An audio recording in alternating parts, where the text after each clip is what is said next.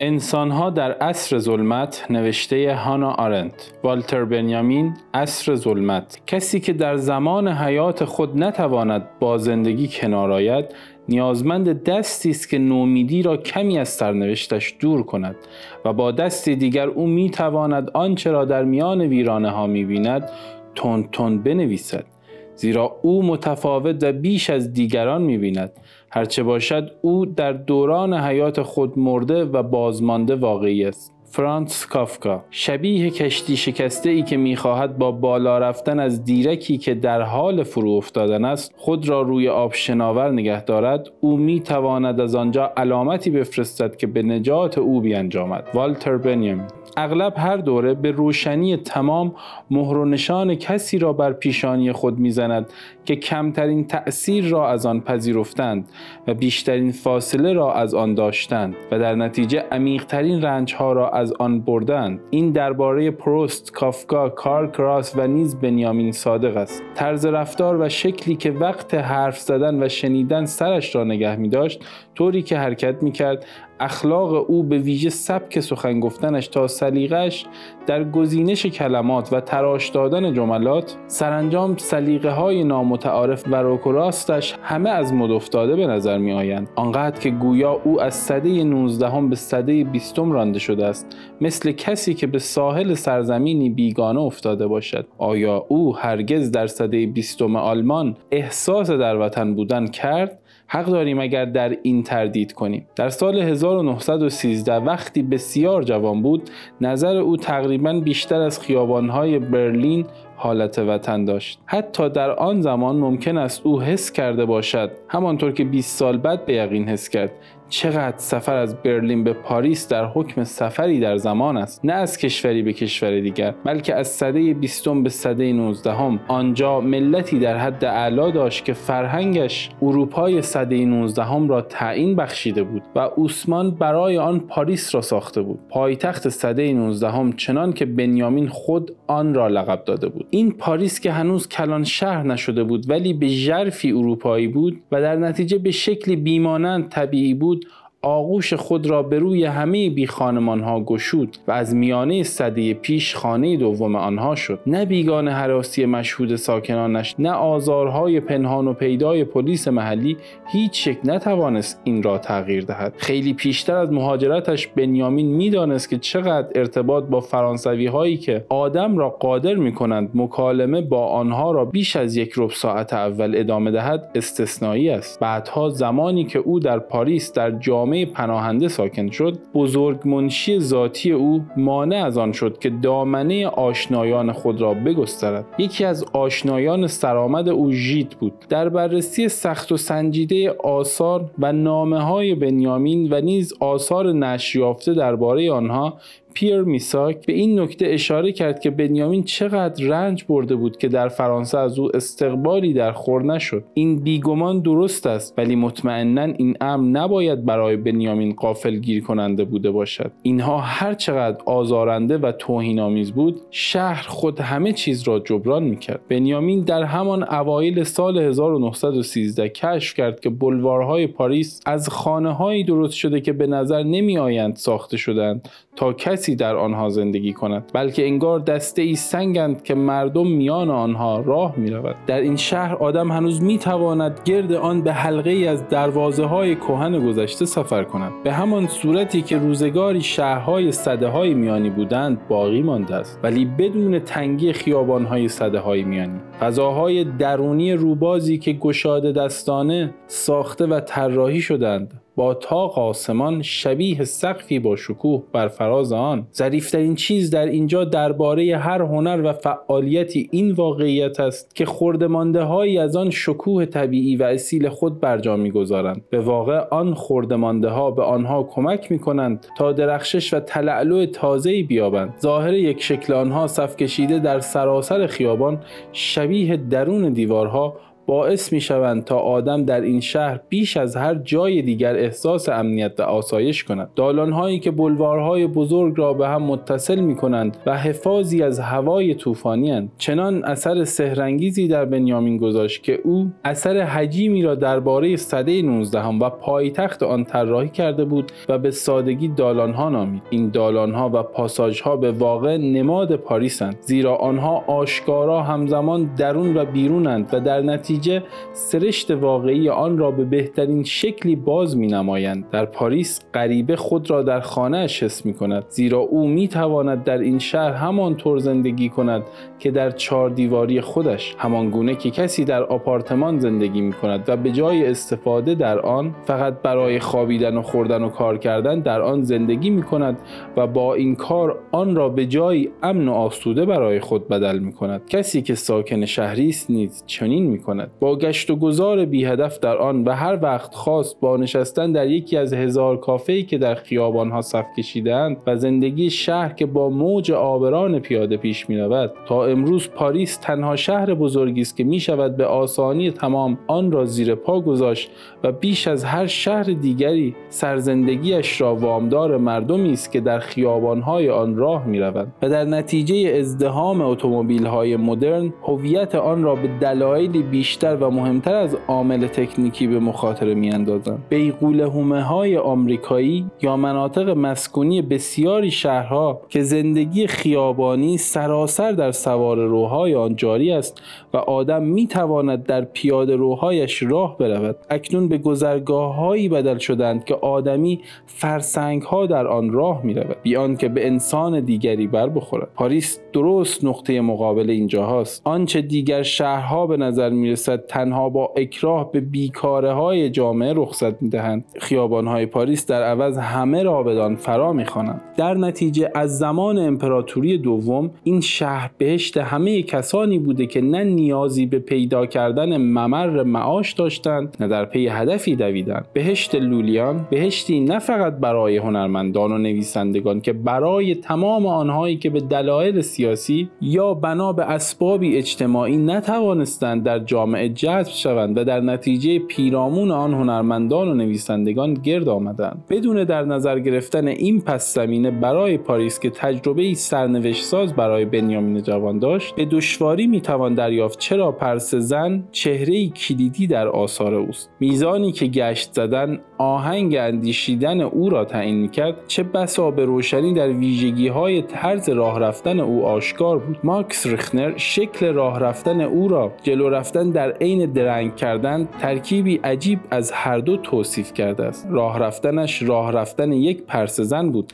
و شگفتانگیزی آن بدین خاطر بود که پرسزن مانند کچ خان یا افاده فروشی به صده 19 هم تعلق داشت. اصر امنیت که در آن کودکان خانواده های طبقه میانی بالا حقوقشان بدون آن که کار کنند تضمین بود آنقدر که هیچ دلیلی برای شتافتن نداشتند. همانطور که شهر به بنیامین پرسزنی و سبکسران راه رفتن و اندیشیدن صده نوزدهمی را آموخت به طور طبیعی در او حسی نسبت به ادبیات فرانسه برانگیخت و به طرز بازگشت ناپذیری او را با زندگی روشنفکری معمولی آلمانی بیگانه کرد. در سال 1927 وقتی از سفری به مسکو باز میگشت و متقاعد شده بود که پروژه های ادبی که زیر پرچم کمونیستی پیش می روند به جایی نمی رسند و شروع کرده بود تا موقعیت پاریس خود را مستحکم کند. در نامه‌ای به هافمنستال نوشت در آلمان من در میان نسل خود در کوشش ها و علایقم احساس انزوا می کنم در حالی که در فرانسه نیروهایی وجود دارند که من با آنها دل مشغولی های مشترکی دارم. هشت سال پیش از این او از حس عالی خیشاوندی سخن گفته بود که پگی در او برانگیخته بود. هیچ اثر مکتوبی این اندازه عمیق مرا تحت تاثیر خود نگرفته و چنین حس همدلی به من نداده بود. او موفق نشد هیچ موقعیتی را مستحکم کند و موفقیت اساسا به دشواری ممکن بود. تنها در پاریس پس از جنگ بود که خارجی ها توانستند موقعیتی به دست آورند. از سوی دیگر بنیامین به موقعیتی ناگزیر شد که هیچ جای دیگر وجود نداشت و به واقع جز پس از جنگ نمی‌شد به آن صورت شناخت تشخیص داد. موقعیت بودن بالای دیرک جایی که بهتر از ساحل امن می‌شد اصر پرتلاتم و طوفانی را از آنجا دید. گرچه نه کسانی که هرگز به دریا نزدیک نمی‌شوند نه کسانی که می توانستند حتی در این شرایط بحرانی دل به دریا بزنند هیچ کدام به آسانی متوجه علامت خطری که کشتی شکسته از بالای دیرک میفرستند نمی‌شوند. کشتی شکسته ای که شنا نمی‌داند نه شنا در مسیر موج نه خلاف آن. از نگاه بیرونی این موقعیت نویسنده ای آزادکار است که از قلم خود زندگی میگذراند. با این همه همانطور که به نظر می‌رسد تنها ماکس ریخنر به آن توجه کرده است. بنیامین این کار را به شیوه خاص انجام داد. زیرا نویسنده پرکار نبود. و هرگز معلوم نشد که دیگر منابع درآمد او چیست. شکاوری ریخنر از هر نظر موجه بود. نه تنها پیش از مهاجرت منابع دیگر در اختیار او بود که در ورای ظاهر نویسندگی آزادکارانه او یک زندگی به طور چشمگیری آزادانه تری را داشت که البته مدام تحت خطر بود. سبک زندگی روشنفکری ادبی که خانه او کتابخانه بود که کتابهایش با دقت و وسواسی شدید گزیده و گردآوری شده بود و به هیچ روی به چشم ابزار کاری دیده نمی‌شد. از گنجینه هایی ساخته شده بود که ارزش ها چنان که بنیامین اغلب تکرار می‌کرد با این واقعیت اثبات شده که آنها را نخوانده است. در نتیجه کتابخانه ای تضمین شده. گرچه نه تضمین شده برای آنکه سودمند باشد یا در خدمت شغلی قرار گیرد. چون این زندگی در آلمان ناشناخته بود. همان گونه که حرفه بنیامین هم به همین اندازه در آلمان ناشناخته بود. یعنی حرفه او که نه تاریخ نگاری ادبی یا دانشگاهی بود که با تعدادی مجلدات زخیم کتاب لازم برای اعتبار او بلکه منتقد و جستار نویسی که حتی فرم جستار را به شکل عوام پسندانه بلند و مفصل می‌دانست و بیشتر گزینگویی را ترجیح می‌داد. البته اگر می توانست با نوشتن گزینگویی امرار معاش کند. او بیگمان از این واقعیت بیخبر نبود که بلند پروازی های حرفه او معطوف به چیزی است که در آلمان وجود ندارد. جایی که به رغم لیختنبرگ لسینگ شلگل هاینه و نیچه گزینگویی هرگز ارج نهاده نشده بود و مردم بیشتر به آن نگاهی انتقادی داشتند و آن را چیزی در منتهای بیشرمی ویرانگر می‌دانستند که خواندن آن اگر حزی بیاورد تنها در بخش فرهنگی روزنامه ها خواهد بود. تصادفی نبود که بنیامین زبان فرانسه را برای بیان این آرزو برگزید. هدفی که برای خود قرار داده ام آن است که نخستین منتقد ادبیات آلمانی به شما روم. مشکل آن است که از بیش از پنجاه سال پیش به این سو نقد ادبی در آلمان دیگر ژانری جدی قلمداد نمی شود خلق جایگاهی در نقد برای خود به معنای بازآفرینی نقد به مسابه ژانر است. تردیدی نیست که بنیامین انتخاب چنین حرفه‌ای را وامدار اثرپذیری های اولیه خود از فرانسه بود. به نزدیکی با همسایه بزرگ در آن سوی رود راین که در او این چنین جرف حس خیشاوندی برمیانگیخت. ولی این بسی درد نمونتر بود که حتی گزینش چنین حرفه‌ای انگیخته سختی زمانه و بدبختی مالی بود. اگر بخواهیم حرفه‌ای را توضیح دهیم که او به طور خودکار ولی به احتمال بسیار ناآمدانه در طبقه های اجتماعی خود را برای آن آماده کرده بود باید به آلمان دوران ویلهلم برویم. دورانی که او در آن بالید و نخستین برنامه هایش برای آینده شکل گرفت. آنگاه می توان گفت بنیامین برای هیچ چیزی آماده نبود جز حرفه کلکسیونر خصوصی و دانشوری سراپا مستقل چیزی که آن زمان دانشور مستقل خوانده می‌شد. در شرایطی که او تحصیل کرد که پیش از جنگ جهانی اول آغاز شد تنها می‌شد از شغلی دانشگاهی سر درآورد. ولی یهودیان تعمید نشده همچنان از چنین شغلهایی محروم بودند همانطور که به هیچ شغل دیگر دولتی نیز راهی نداشتند. چنین یهودیانی مجاز نبودند به مقام استادی نائل آیند و در بهترین حالت می توانستند که مرتبه اداری بدون حقوق استادیاری داشته باشند. شغلی که تنها به ظاهر مقتضی درآمدی تضمینی بود. دکترایی که بنیامین تصمیم گرفت بگیرد تنها به خاطر خانواده بود و تلاش بعدی او برای نیل به مقام استادی بر این اساس صورت گرفت که خانواده او چنین درآمدی را در اختیار او قرار می‌دهند. این وضعیت ناگهان پس از جنگ تغییر کرد. تورم بخش زیادی از بورژوازی را فقیر و حتی بی ملک و مال کرد. در جمهوری وایمار مشاغل دانشگاهی حتی به روی یهودیان تعمید نشده نیز گشوده بود. داستان غمانگیز مقام استادی به روشنی نشان می‌دهد که چگونه بنیامین به تغییر شرایط توجه اندکی کرد و چگونه همچنان در مسائل مالی در چنین چنبره تصورات پیش از جنگ باقی ماند. از آغاز نیت او برای دنبال کردن مقام استادی به خاطر دادن گواهی به رسمیت شناخته شدن عمومی بود تا پدرش پولی به او بدهد. کافی و البته در شعن جایگاه اجتماعی او هیچگاه حتی وقتی که نزدیک بود به کمونیستها بپیوندد تردید نکرد که به رغم تنش گاهگاهش با پدر و مادر حق اوست که چنین کمک مالی بلاعوضی را از آنها دریافت کند و توقع آنها که او باید برای درآمد کار کند زننده بود. هنگامی که بعدها پدرش گفت که او نمی‌تواند یا نمی‌خواهد پول ماهانه ای را که به هر حال پرداخت می‌کرد افزایش دهد حتی اگر پسرش به مقام استادی هم نائل شود این به طور طبیعی شالوده کار بنیامین را از میان برد. تا زمان مرگ پدر و مادرش در سال 1930 بنیامین قادر بود مشکل امرار معاش خود را با نقل مکان به خانه والدینش حل کند و نخست با خانواده به تنهایی زندگی کند. روشن است که این ترتیبات مقادیر زیادی رنج برای او به بار آورد ولی به همین اندازه روشن است که به احتمال زیاد او هرگز به طور جدی به راه حل دیگری فکر نکرد. همچنین بسی عجیب است که به رغم مشکلات مالی همیشگی او در سراسر این سالها مدام کتابخانهاش را بزرگتر می‌کرد. تنها کوشش او برای منع خود از این عشق گران و راه حلش حتی برای فروش استراری چیزی به اینجا ختم می شد که حس می کرد مجبور است با خریدهای تازه درد این اشتیاق را فرو بنشاند. تنها تلاش قابل اثبات او برای پایان دادن به وابستگی مالی به خانوادهش به این پیشنهاد منجر شد که پدرش فوراً پولی به او بدهد که بتواند با آن سهمی در کتاب فروشی دست دوم بخرد. این تنها کار درآمدزایی بود که بنیامین به آن فکر کرد. البته که حاصلی از آن به بار نیامد. رفتار او در کل از این جهت که به شکلی نابخشودنی غیر مسئولانه است حیرت آدم را برمیانگیزد. با این همه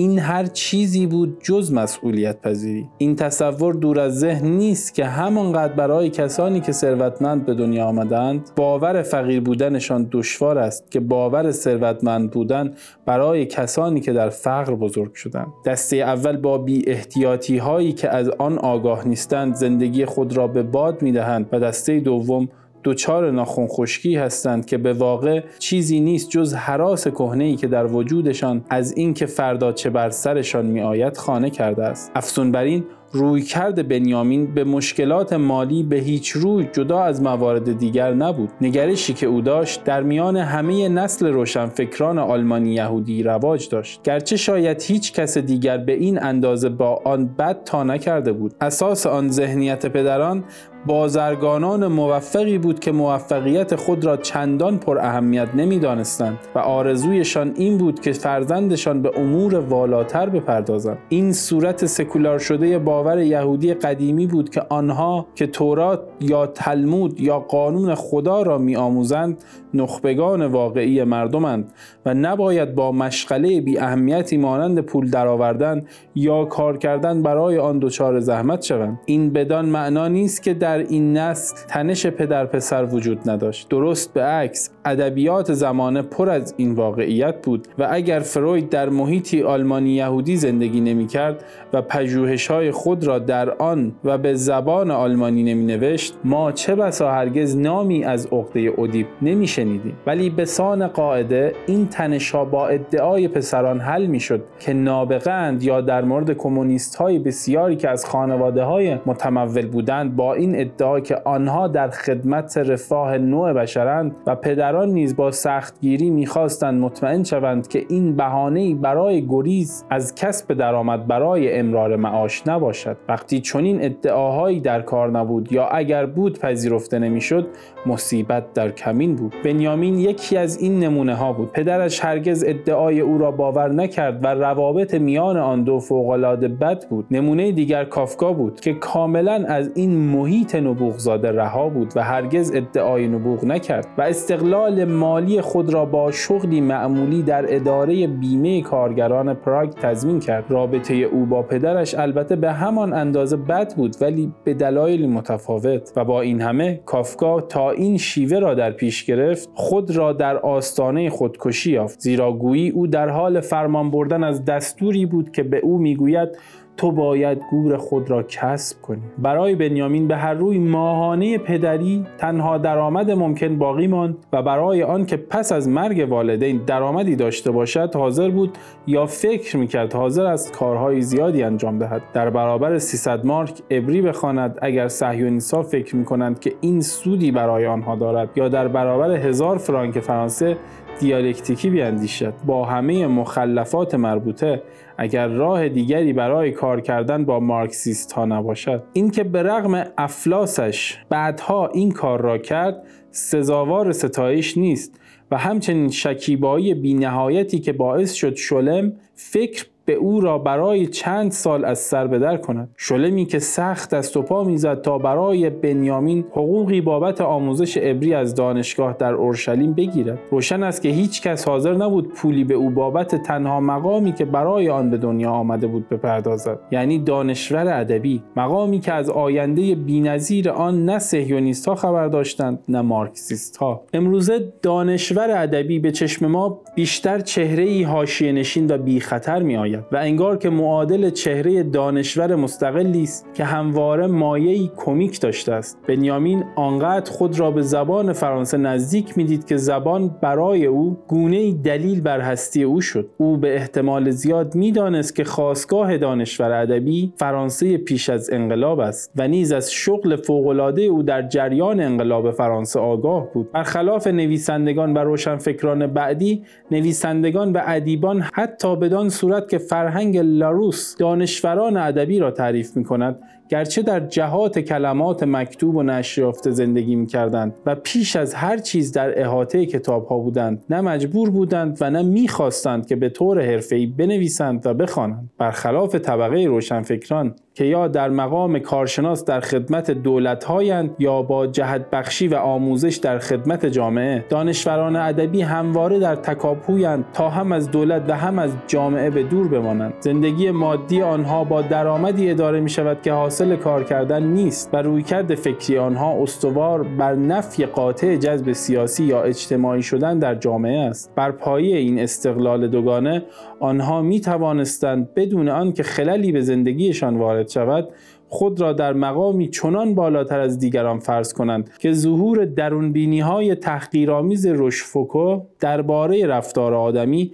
حکمت این جهانی منتینی برندگی گزینگویانه اندیشه پاسکال جسارت و آزاداندیشی تأملات سیاسی مونتسکیو مجال یابد. وظیفه من در اینجا نیست که درباره شرایطی بحث کنم که در نهایت دانشوران ادبی را در سده هجدهم به انقلابی ها بدل کرد یا فرایندی که طی آن جانشینانشان در سده 19 و 20 به دو طبقه فرهیخته از یک سو و انقلابی های حرفه‌ای از سوی دیگر تقسیم شدند. این پس زمینه تاریخی را تنها از آن رو آوردم که نشان دهم در بنیامین عنصر فرهنگ به شیوهی بیمانند با عنصر انقلاب و شورش آمیخته بود. انگار کمی پیش از ناپدید شدن تقدیر چهره دانشور ادبی آن بود که خود را یک بار دیگر در تمامیت همه امکانهایش به نمایش بگذارد. گرچه بنیاد مادی خود را به شیوهی مصیبت بار از دست داده تا شورمندی صرفا فکری که این چهره را این اندازه دوست داشتنی می کند بتواند در گویاترین و اثرگذارترین امکانهایش پدیدار شود. بیگمان نه قهد عقل بود که کسی علیه خواستگاه های خود محیط جامعه آلمانی یهودی در آلمان سلطنتی که بنیامین در آن بزرگ شده بود بشورد نه قیام علیه جمهوری وایمار فاقد توجیه بود. همان جمهوریش که بنیامین حاضر نشد در آن شغلی بگیرد در کودکی برلین حوالی 1900 بنیامین خانه ای را توصیف می کند که او از آن آمده است. خانه ای به سان بقعه آرامگاهی که از پیش برای من در نظر گرفته شده بود به طوری کاملا منحصر به فرد. پدرش تاجر هنری و عتیق فروش بود. خانواده او ثروتمند بودند و از آن دست خانواده های معمولی یهودی جذب شده در جامعه یکی از اجدادش ارتودکس بود و دیگری به انجمنی اصلاحگرا تعلق داشت. در کودکی من زندان غرب قدیم و جدید بودم. در آن روزها خانواده من در این دو منطقه زندگی می کردند با رفتاری آمیزه کل شقی و اعتماد به نفس و آنها را به گتویی بدل کردند که تیول خود می دانستند. یک دندگی و کل شقی درباره یهودیتشان بود. این تنها کل شقی بود که باعث می شد آنها به یهودیت خود بچسبند. اعتماد به نفسشان الهام گرفته از موقعیت آنها در محیط غیر یهودی بود که هرچه بود در آن به آن موقعیت دست یافته بودند. در روزهایی که قرار بود مهمان بیاید معلوم می‌شد که چقدر می شود افاده فرو. در چنین مواقعی در بوفه که به نظر می رسید کانون خانه است و در نتیجه به وضوح شبیه کوه معبد بود باز می‌شد و در آن وقت می‌شد مانند بوتانی که دوست دارند مردم در پیرامون آنها جمع شوند این جواهرات را در معرض دید مهمانها گذاشت. سپس انبوه نقره های خانه ظاهر می شدند و آنچه نمایش داده می‌شد نه ده تا نه بیست تا یا سی تا بود. و وقتی من به این ردیف خیلی خیلی طولانی قاشق های چایخوری یا تکیگاه های چاقو کارت های میوه خوری یا چنگال های صدف خوری نگاه می کردم لذت رفور اینها با این ترس در میپیچید که مبادا کسانی که قرار است بیایند همه همینطور نگاه کنند. درست مثل چاقوساز ما. حتی بچه می‌دانست که مشکل جدی وجود دارد و نه تنها به خاطر اینکه مردم فقیری نیز هستند بلکه از آن رو که کل شقی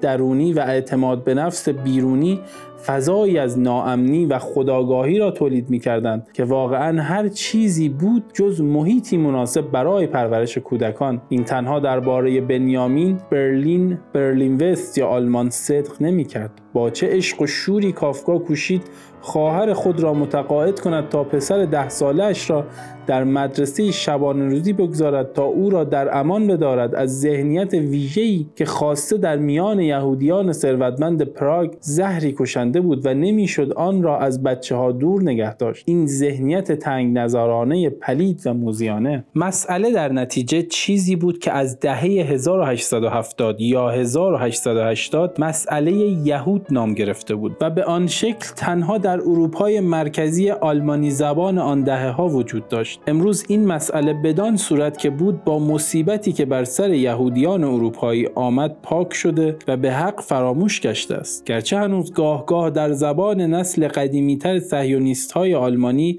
که عادت اندیشیدن آنها از دهه نخست این قرن مایه می‌گیرد می‌توان به آن برخورد. جدا از این هرگز این چیزی جز دلمشغولی روشنفکران یهودی نبود و اهمیتی برای اکثر یهودیان اروپای مرکزی نداشت. با این همه برای روشنفکران به قایت مهم بود زیرا یهودی بودن آنها که به سختی نقشی در زندگی معنوی خصوصی آنها بازی می‌کرد زندگی اجتماعی آنها را تا حد فوق‌العاده‌ای تعین میبخشد و بر این روی خود را به آنها به شکل پرسش پایه اخلاقی در میآورد. در این شکل اخلاقی به زبان کافکا وضعیت درونی وحشتناک این نسلها مهر و نشان مسئله یهود می‌خورد. فارغ از اینکه در قیاس با آنچه بعدتر رخ داد این مسئله چقدر امروزه به نظر ما بی اهمیت بیاید نمی‌توان آن را در اینجا نادیده گرفت. زیرا بنیامین کافکا و کارل کراس هیچ شک نمی‌توانند بدون فهم مسئله یهود درک شوند. برای فهم پذیرتر کردن موضوع باید مسئله را درست به همان شکلی تقریر کنم که آن زمان تقریر و بحث شده بود. یعنی در مقاله‌ای با عنوان آقای پارناسوس آلمانی یهودی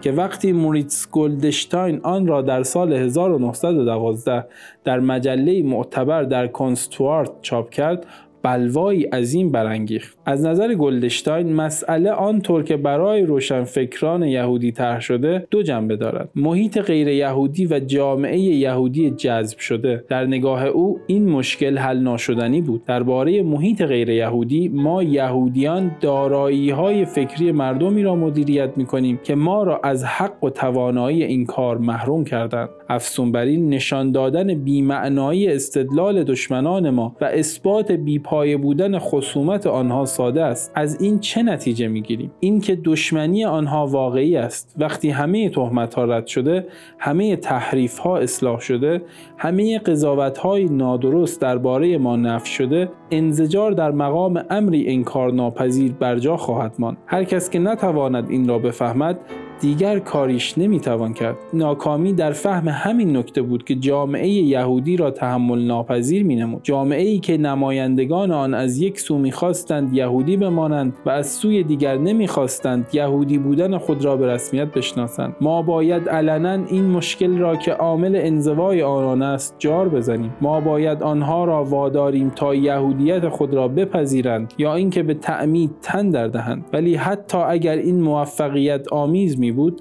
حتی اگر دروغ بودن این محیط می‌شد به نمایش گذاشته شود و از آن بگریزند چه نتیجه ای آید می‌شد؟ پریدن به درون ادبیات مدرن عبری برای این نسل ناممکن بود. بنابراین رابطه ما با آلمان عشق یک طرفه است. بگذارید دست کم به اندازه کافی مردانه معشوق را از درون دلهایمان بیرون برانیم. من گفتم آنچه باید بخواهیم انجام دهیم. همچنین گفتم چرا ما نمی‌توانیم آن را بخواهیم؟ قصد من آن بود که مشکل را به نمایانم گناه من نیست که من چاره ای نمی‌شناسم. اگر کسی در کافکا در سطح بسی جدیتر به صورت بندی مشابهی از مشکل و همین سرگردانی درباره چاره ناپذیری آن برنخورده باشد ممکن است برای رهانیدن گریبان خود را از دست موریتس گلدشتان بگوید که او به روشنی چیزی را باز تولید می کند که بنیامین در بافتار دیگری آن را بخش عمده یهودی ستیزی عوامانه و نیز ایدئولوژی صهیونیستی نامید. در نامه به مارکس بروت درباره نویسندگان آلمانی یهودی کافکا نوشت که مسئله یهود یا یأس درباره آن الهام یهودیان بود. الهامی چون هر الهام دیگر دیگر محترم ولی در بررسی دقیقتر با داشتن ویژگی های آزارنده سخت کشنده زیرا به رغم آنچه به ظاهر به نظر می رسید ادبیات آلمانی نمی توانست ظرف نومیدی آنان باشد. چون مسئله واقعا آلمانی نبود بر این روی آنها در میان سه امر محال میزیستند امتناع ننوشتن. چنان که گویی آنها تنها با نوشتن بود که از شر الهامشان خلاصی میافتند امتناع نوشتن به زبان آلمانی کافکا کاربرد زبان آلمانی از سوی آنان را به مسابه قصب آشکار یا نهان یا احتمالا خود عذابگر دارایی بیگانه می‌دانست که کسب نشده بلکه دزدیده و نسبتا به سرعت برداشته شده و حتی اگر یک خطای زبانی قابل اشاره در آن رخ ندهد دارایی شخص دیگری خواهد ماند و سرانجام امتناع نوشتن به زبانی دیگر زیرا هیچ زبان دیگری در دسترس نیست. کافکا نتیجه گرفت باید امتناع چهارم نیز بدان افسود امتناع نوشتن. زیرا این نومیدی چیزی نبود که بتواند از راه نوشتن بکاهد. همانطور که برای شاعران عادی است چون خدایی الهام بخش آنان است که بدانها تلقین شعر می کند تا از آنچه آدمیان میرنجند و تاب می آورند بگوید. به بیان دقیقتر نومیدی در اینجا دشمن زندگی و نوشتن شده است. نوشتن در اینجا تنها مهلتی داده شده است. مثل مهلتی که کسی درست کمی پیش از حلقاویز کردن خود برای نوشتن واپسین نامه دارد. چیزی ساده تر از اثبات این نیست که کافکا خطا می کرد و آثار خود او که به نابترین نصر آلمانی این صده نوشته شده. بهترین دلیل برای رد دیدگاه های اوست. ولی چنین استدلالی جدا از کج سلیقگی زائد نیز هست چون کافکا خود از این امر به خوبی آگاه بود. زمانی او در یادداشت‌های روزانهاش آورد اگر من همینطوری جمله ای را بنویسم این جمله در عین کمال است. به رغم بیزاری همه آلمانی زبانان یهودی و غیر یهودی از سخن گفتن به زبان آلمانی ییدیشی شده. او یگانه کسی بود که می‌دانست این گویش در زبان آلمانی جایگاهی مشروع دارد و چیزی جز یکی از گویش های فراوان آلمانی نیست. از آنجا که او به درستی فکر می‌کرد که در چارچوب زبان آلمانی تنها گویش ها نبود و در کنار آنها شخصی ترین زبان آلمانی معیار و رسمی نیز واقعا زنده بود. طبیعتا انتقال از زبان آلمانی ییدیشی شده یا از زبان ییدیشی به زبان آلمانی رسمی به همان اندازه موجه بود که انتقال از زبان آلمانی رسمی به زبان آلمانی جاری و آمیانه. یا گویش آلمانیش. خواندن ملاحظات کافکا درباره دست بازیگرانی که سخت شیفتشان بود نشان می‌دهد که آنچه او را مجذوب می‌کرد بیشتر سرزندگی زبان و ژست بود تا عناصر ویژه یهودیت. بیگمان فهم این مسئله یا جدی گرفتن آنها امروزه برای ما دشوار است. به ویژه از آن رو که وسوسه انگیز است تعویل نادرست آنها یا دست کم گرفتنشان و صرفا واکنش دانستنشان به محیط یهودی ستیز و در نتیجه آنها را نمود بیزاری از خیش دانستن هنگامی که با کسانی در جایگاه انسانی و مقام روشنفکری کافکا کراس و بنیامین سر و کار داریم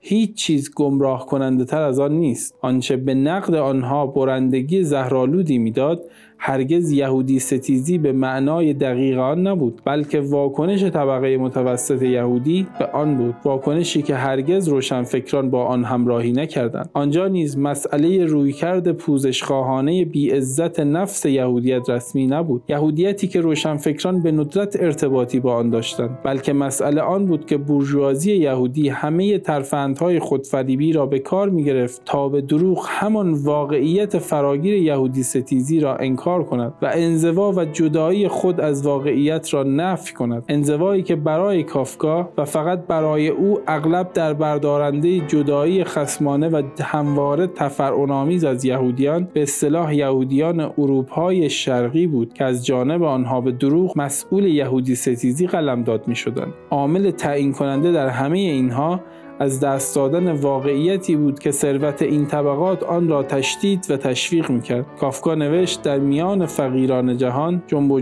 کار به تعبیری به شکل مقاومت ناپذیری وارد کلبه ها می شود و نمی‌گذارد هوای بویناک و آلوده و کودک کش در اتاق نشیمن خانواده که به زیبایی اساس در آن چیده شده تولید شود. آنها علیه جامعه یهودی جنگیدند زیرا به آنها اجازه نمی‌داد در جهان همان سال که بود بدون توهم زندگی کنند و در نتیجه برای نمونه برای قتل والتر راتنو در سال 1922 آماده باشند. برای کافکا غیر قابل فهم بود که آنها گذاشته بودند او اینقدر زنده بماند. آنچه سرانجام به مشکل شدت و حدت میبخشید این واقعیت بود که این مشکل صرفا و حتی در وهله اول در گسست میان نسل ها جلوه نکرد که اگر چنین بود با ترک خانه و خانواده می‌شد از آن گریخت تنها برای اندک شماری از نویسندگان آلمانی یهودی این مشکل خود را بدان شکل آشکار کرد و آن شمار اندک در محاصره کسانی بودند که پیش از آن فراموش شده بودند. ولی امروزه به روشنی می‌توان هویت آنان را تشخیص داد و شناخت. بنیامین نوشت نقش سیاسی آنها نه تأسیس حزب که تشکیل باند بود. کارکرد ادبی آنها تولید نه مکتب که مد بود و نقش اقتصادی آنها نه پدید آوردن تولیدگران که دلالان بود. دلالان یا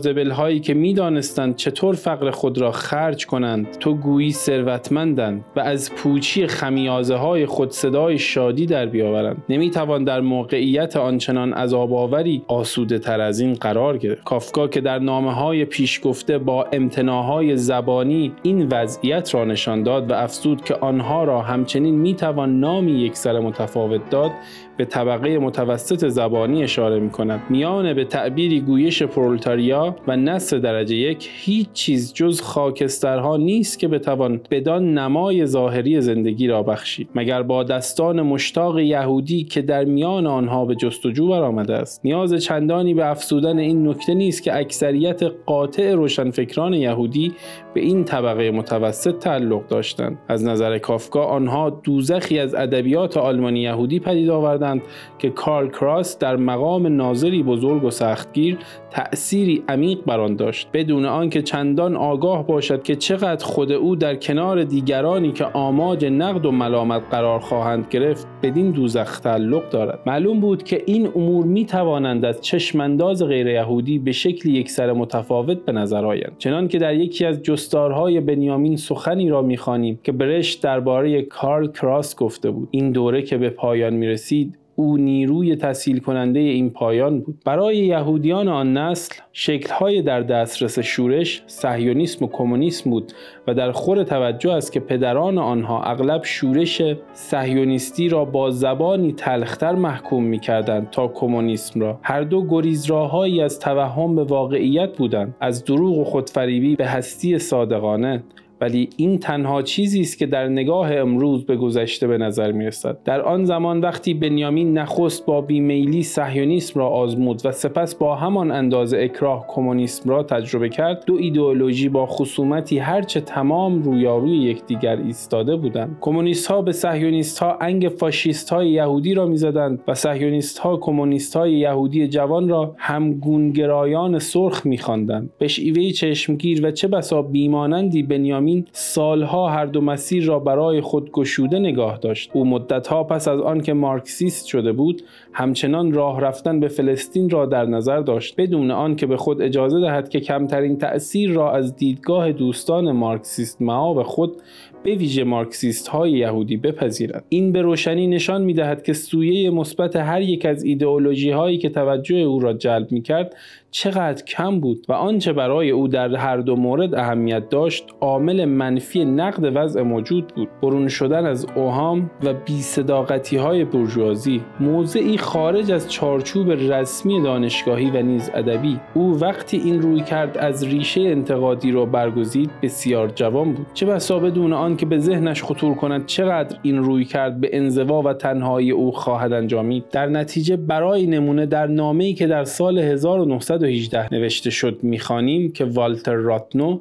که مدعی نمایندگی آلمان در امور خارجه بود و رودلف بورکهارت که ادعای مشابهی را در زمینه امور معنوی آلمان داشت در اراده معطوف به دروغ دروغگویی عینی با هم مشترک بودند هیچ کدام نمی‌خواستند از طریق آثارشان در خدمت آرمانی باشند. ولی هر دو آثار و استعدادشان را به مسابه ابزارهای خود بنیاد در خدمت اراده مطلق معطوف به قدرت به کار می گرفتند افزون بر این ادیبانی وجود داشتند که استعداد خود را در خدمت پیشه و موقعیتی اجتماعی قرار می‌دادند. ادیب بودن یعنی زیستن تنها تحت پرچم عقل. همانطوری که روسپیگری یعنی زیستن تنها تحت پرچم سکس همان گونه که روسپی به عشق جنسی خیانت می کند ادیب نیز به ذهن خیانت می کند و این خیانت ذهن بود که باعث می شد بهترین یهودیان نتوانند همکاران خود را در زندگی ادبی ببخشند در همین راستا بنیامین پنج سال بعد به دوست آلمانی نزدیکی نوشت یهودیان امروزه حتی